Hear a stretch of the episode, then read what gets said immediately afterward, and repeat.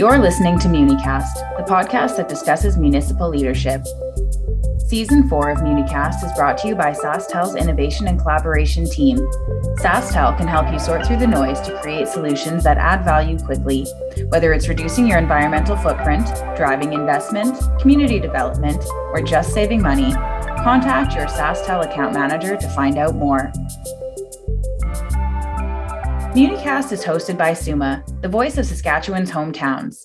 I'm Stephanie, Suma's Education and Events Coordinator, and in season four of MuniCast, we are tuning in to the 2023 Suma Convention and Trade Show and speaking to some of the key participants. On this episode, I'm joined by Minister Everett Hindley, Minister of Mental Health and Addictions, Seniors and Rural and Remote Health, and a participant in Suma's Bear Pit. The Bear Pit session at the SUMA convention is a great opportunity for municipal leaders to connect with provincial ministers to ask questions and make their concerns heard. We look forward to the dialogue that happens in the Bear Pit session each year. SUMA's current cornerstone advocacy issue is mental health and addictions, and we are thankful to have this opportunity to ask some of the questions that we have for Minister Hindley before the SUMA convention in April. Minister Hindley grew up on a family farm near Melfort, Saskatchewan, and had an early career in broadcasting before working for MLA Brad Wall in 1999. In 2018, Minister Hindley was elected as the MLA for Swift Current and was re-elected in the 2020 provincial election. During his years of public service, Minister Hindley has been part of several international trade missions, helping to promote Saskatchewan's interests. He is a member of the Sask Builds and Management Committee and currently serves as the Minister of Mental Health and Addictions, Seniors and Rural and Remote Health. Welcome, Minister Hindley, and thank you very much for joining me today for this conversation. Hi, Stephanie. Great to be here. As you know, SUMA's current cornerstone advocacy issue is mental health and addictions. It's important to us that we advocate on this issue whenever we have the opportunity, as it has been a growing concern for many Saskatchewan municipalities and citizens. What programs and services do the government of Saskatchewan have available for individuals dealing with mental health and addictions? it is a, a, growing area for, for us as a government, and I, and I know for for municipal leadership uh, as well. Something that, that I've heard about uh, when uh, whether it's at the SUMA convention or, or, speaking directly with mayors and councillors right across uh, right across uh, Saskatchewan. You know, I'm fortunate to serve as, as Saskatchewan's first minister of mental health and, and addictions, and you know in the past couple of years that, that I've had the opportunity to serve in this capacity. We've been trying to expand upon some of the programs and supports that we do have. We're, we're spending record levels of, of funding into the area of mental health and addictions in this year's budget. It's about $470 million that we're, that we're spending on any number of programs and services. And whether it is you know, in, in, both of these areas, whether it's uh, in the area of addictions, you know, in prevention and harm reduction and treatment, uh, long-term rec- treatment and recovery options, or in, in, the area of mental health, whether it's, uh, you know, as an example, the expansion of uh, uh, of some of our programs, uh, such as the Mental Health and Addictions Information System, the expansion of, of uh, walk in mental health clinics, some of the virtual options that are provided out there. And, and I think another area of importance for us as well, and something that we're striving towards, is better cooperation and collaboration between ministries between because this isn't you know this is a, a multi-ministry and frankly uh, a multi-ministry approach but also frankly a multi-jurisdictional approach too between us the federal government municipal leadership as well. And just from the uh, government of saskatchewan's perspective we're trying to better align the services and programs that we do have so that we can identify where there may be gaps you know, we, uh, for example, we fund uh, programs and supports directly through this ministry, but some we actually jointly fund, uh, perhaps with social services or with the Ministry of Education or the Ministry of Corrections and and uh, Policing. So we want to make sure that we're providing uh, those supports and making sure that it's better coordinated and well coordinated for people, so that it's it's easy to be able to access, find that information and, and that they're able to get that uh, the information that that, uh, that they need and when they need it and where they need it to, as quickly and efficiently as possible. You really touched on some of the the key things about why this is so hard to to address. It is such a large issue. It crosses so many different uh, different areas, different jurisdictions, and there there can be gaps in that. So that alignment is is such a key thing. According to some of the leading experts in the field, addictions issues are caused by some form of trauma, access to addictive substances, and significant stress. We've heard a lot about how the province t- intends to step up enforcement, but what sort of plans does the province have in place to better address pr- trauma proactively and to reduce major life stressors such as food and housing insecurities?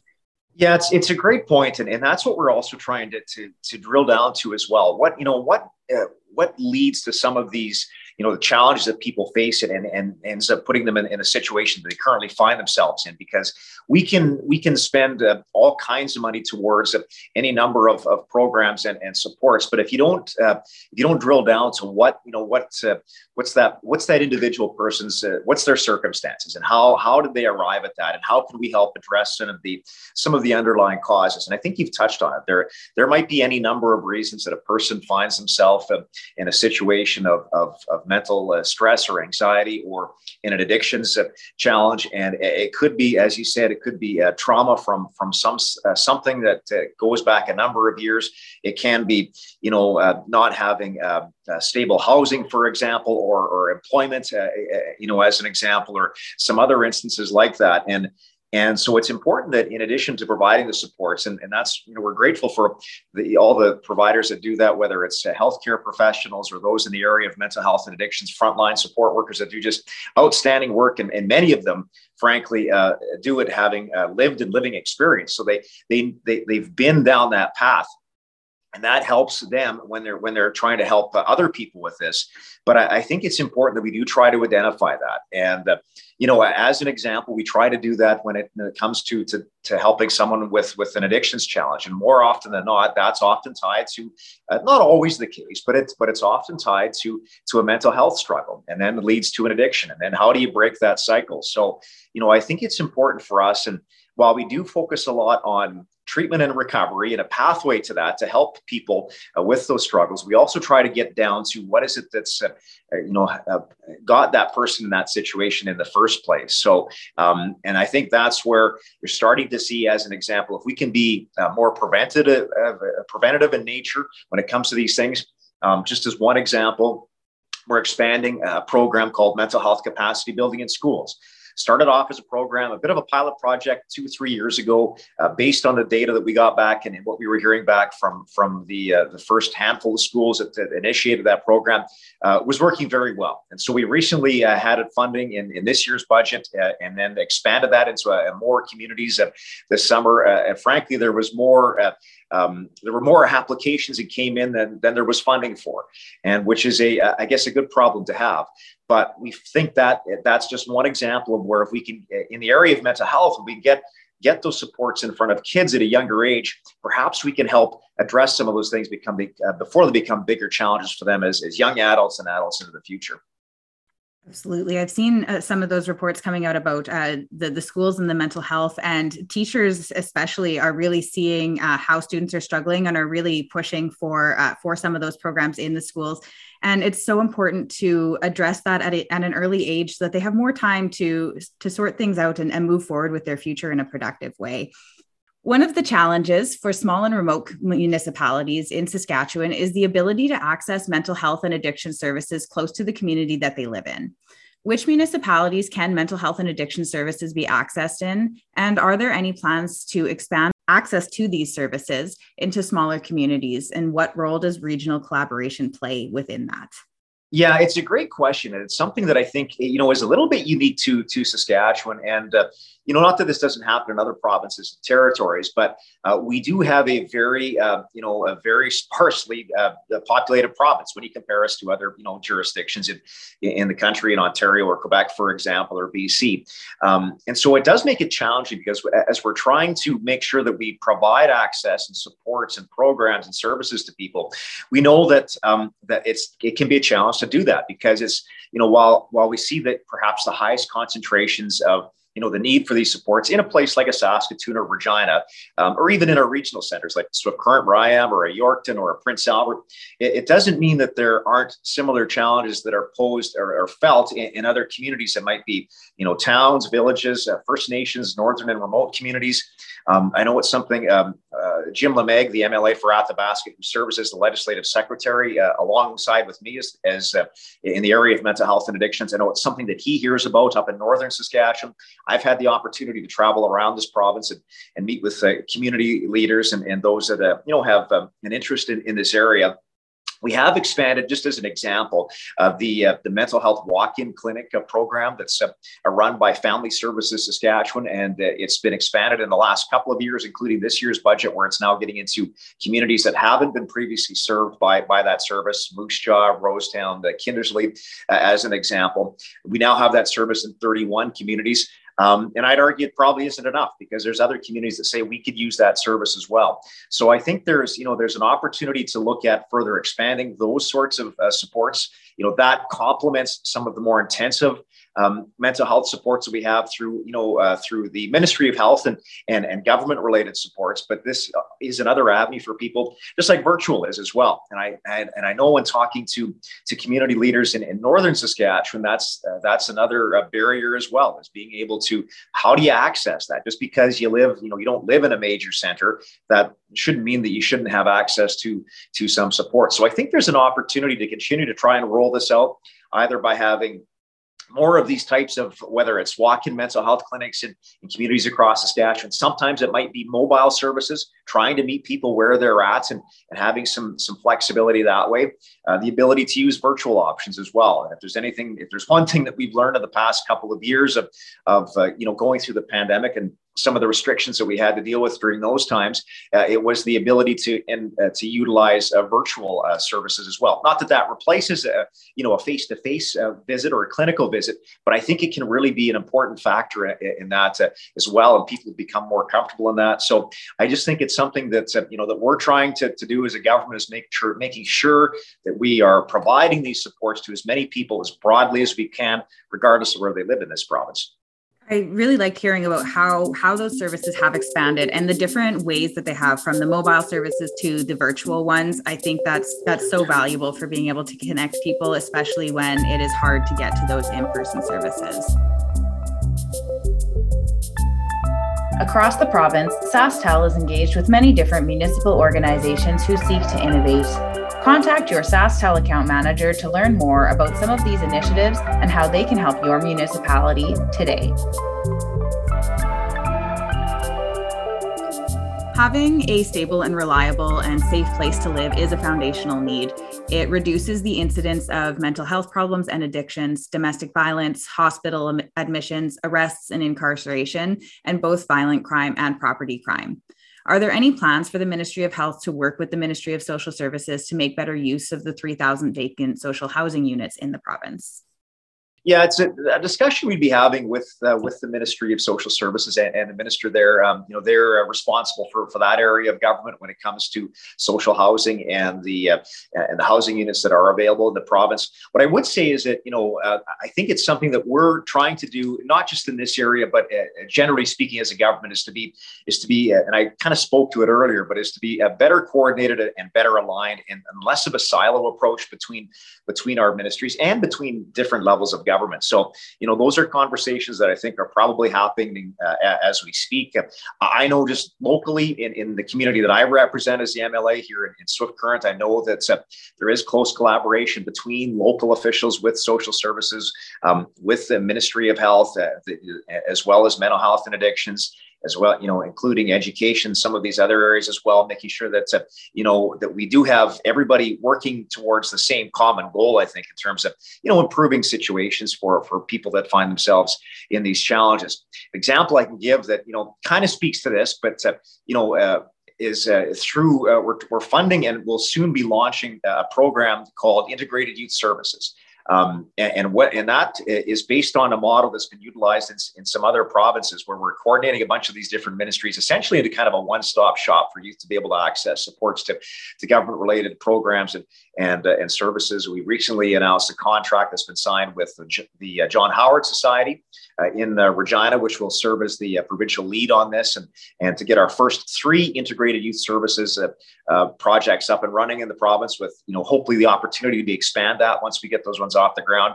And again, that looks at all areas of government health, uh, social services, housing, corrections and policing, education, um, any number of the of these areas, the justice system as well.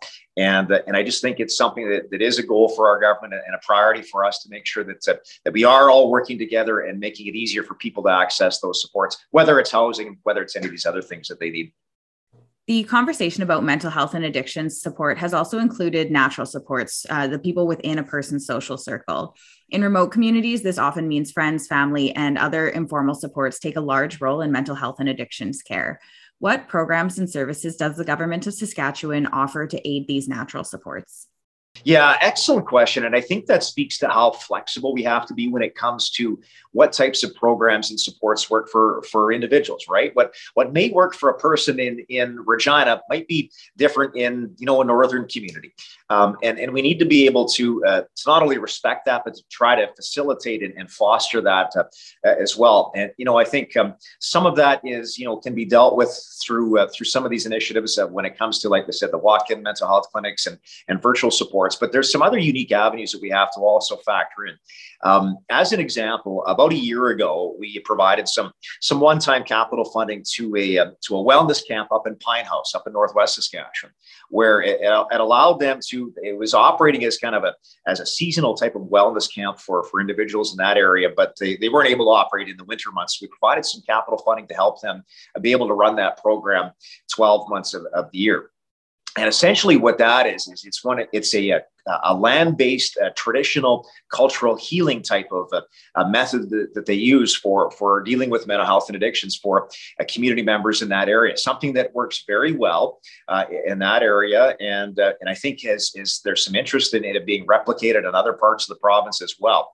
Um, so that's just one example of, of where you need to be able to kind of tailor the, the uh, that particular program or support to the needs of to of the residents in, in that region um, because it doesn't do any good if it doesn't you know factor in some of these some of these uh, other uh, challenges that they may face, and and frankly, you know what some of their uh, their historical or, or cultural uh, learnings might be, and, and, and their background. So, and I think that's uh, that's something that we're also trying to make sure that we're focusing very closely on. You know, we we do have a partnership with the uh, with FSIN as an example when it comes to funding for uh, whether it's you know suicide prevention awareness uh, initiatives and mental health and, and addictions initiatives um, we provide some funding uh, to them through a partnership that, that we have.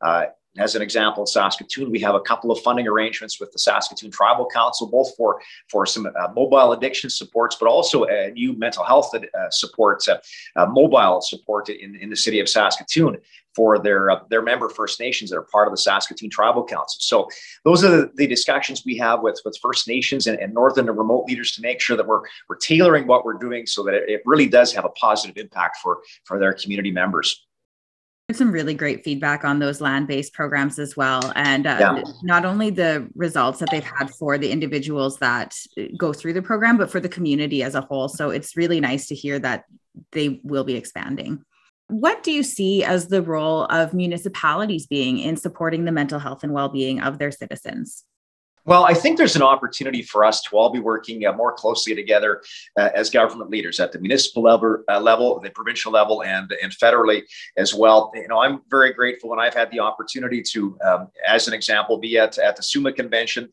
and uh, whether it's in uh, some of the, the breakout sessions or, or the bear pit, you know, these questions come up. I know that SUMA does have, you know, they have a working group that's uh, that is has a number of mayors specifically focused in, in this area uh, uh, of mental health and addictions. Uh, I recently had an opportunity to chat Uh, with uh, the mayor of Yorkton, uh, Mayor Hippsley, um, in terms of leadership that, that he's providing in that, along with the other mayors that are serving on, on that working group. And you know, we've had a number of those conversations with, you know, couple with the working group, but also individually with mayors as well. I've had that uh, that opportunity to have those discussions, and we really are all. You know, it's interesting because we'll we'll have these discussions about you know what are you know what is it that the provincial government is trying, what seems to to be working, maybe you know what perhaps isn't working as well as we'd like, and then similar, I'll ask the similar questions from, from municipal leadership. And, you know, when I was um, earlier this summer, I, I, was trying to get around to visit as many communities as I could as the minister responsible for mental health and addictions and seniors and rural and remote health. And uh, whenever I did that, I, you know, pop into a community and talk to the local mayor and council or the reeve of the RM or whoever it happened to be and have these discussions about what is it that you're trying here in this community? What's, what are some of the unique challenges that you face here, right in your, in this, you know, neck of the woods that you're in, in, in Saskatchewan?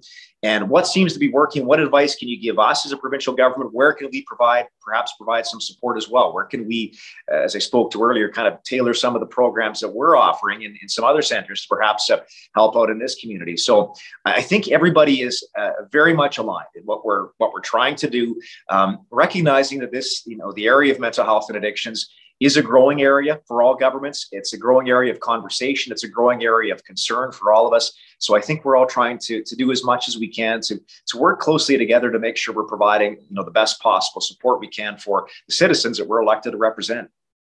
And as you said earlier in our conversation, too, these issues are uh, federal, provincial, municipal. And so having those conversations, especially between the provincial and the municipal governments, is so valuable and can really help everyone move forward. Because as you said, too, we're all just kind of trying to figure it out as we as we go along and address things in the best way possible. You have participated in SUMA's convention in the past, and we're looking forward to having you back in our bear pit at Convention 2023. The annual SUMA convention is a great way for our members to connect with not only each other, but with the provincial government. And that Bear Pit session is a staple of the convention. It provides our membership with an opportunity to speak with provincial leaders directly. What do you feel is the value of provincial ministers attending the SUMA convention?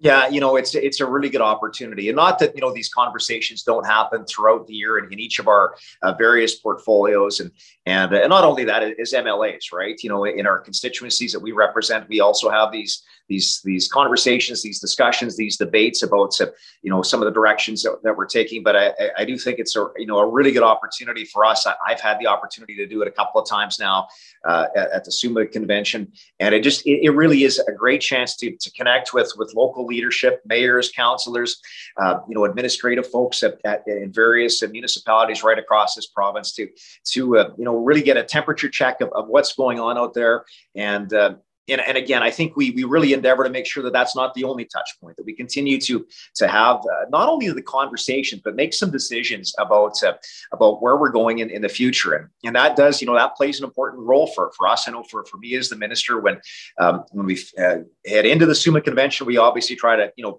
think of what might be coming up and prepare for you know for the discussions that, that will be raised there. Um, but as we prepare for the budget cycle and go throughout the, the year on an annual basis, trying to factor in what is it we're hearing from municipal leadership uh, in terms of being uh, those that are, uh, uh I would argue, uh, are most closely connected on the ground. Uh, you know, even more so than us as provincial politicians, but people that serve as as mayors and councilors for the municipalities are really plugged into to what the the priority areas are for for their communities.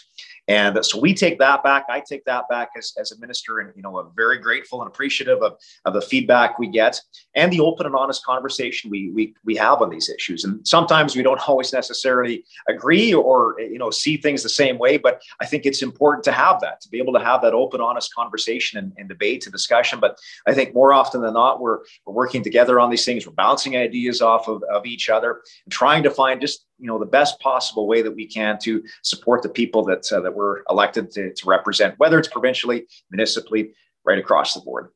That's wonderful to hear. And as you mentioned, there are plenty of opportunities to connect between the provincial government and municipal leaders throughout the year. Uh, but we really enjoy having that session as that one opportunity that we know everyone will be in the same room. It, it just has such a great atmosphere to it. And we appreciate you being a part of that. So that brings me to the end of my questions for today. Thank you very much for taking the time to speak with me. I know you have a very busy schedule.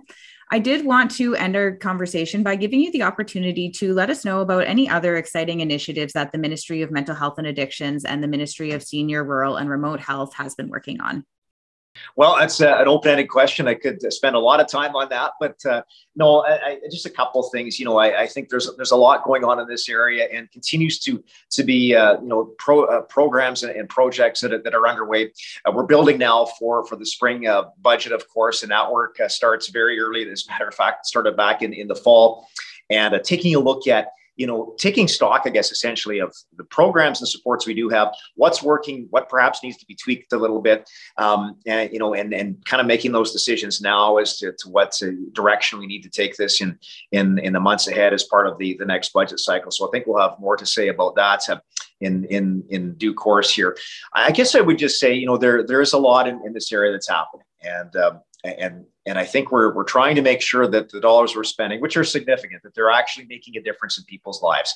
And uh, so we need to make sure that that's always the end goal for us as, as a provincial government, that we are, you know, providing the, the supports that are required out there as best we can with, you know, with the dollars we have and trying to reach as many people uh, as we can. Um, there's lots uh, of other things going on in this ministry. Of course, there's a lot of talk these days about uh, uh healthcare and, uh, and staffing, human resource challenges, and some of the, the temporary service disruptions we're dealing with right now and trying to deal with, and, and lots of exciting work happening in there. Minister Paul Merriman recently was on a recruitment mission to the Philippines, and and a number of job offers have been provided to uh, to folks there to, to come work in here in, in Saskatchewan. Um, I've been trying to, to do some work when it comes to, to local staffing issues with a new incentive program that we have, and just trying to do everything we can to, to make sure that we're uh, enhancing and expanding our healthcare workforce in, in this province as part of our, our four point uh, health human resources action plan to recruit, train, incentivize, and retain healthcare workers. So lots going on in that area, which of course also impacts mental health and addictions. And um, you know, we're we're having conversations uh, now with our officials about what do we need not only in the months ahead but the years ahead. And that uh, those are conversations with advanced education about training. Are we training enough mental health counselors? Are we training enough psychiatrists? Are we training enough registered psychiatric nurses? Because this, this is, as I said earlier, this is a growing area for us as a government. We need to be prepared for not just the, the short term challenges we're facing, but more medium and long term. So it's going to continue to be a priority for, for me as the minister and for us as, as a government. And I just uh, end by saying thanks to SUMA and all your members for, for everything you do uh, representing uh, the municipalities right across this province. It's valuable feedback and and just vital for us as a government to be able to, to have that. And, and we're grateful to have uh, such a great working relationship uh, with, uh, with your organization. And with that, just thanks for the opportunity here today. This brings us to the end of another episode of Municast. Episode 2 of Season 4 features a conversation with Andrew McDonald from Wanuskewin Heritage Park and will be released on February 8th, where we discuss the history of the site and what the future of the park looks like. During the 2023 SUMA convention, attendees will have the opportunity to take an excursion to Wanuskewin Heritage Park to experience it for themselves. Thank you for tuning in. We hope you enjoy listening in as much as we have enjoyed having these conversations.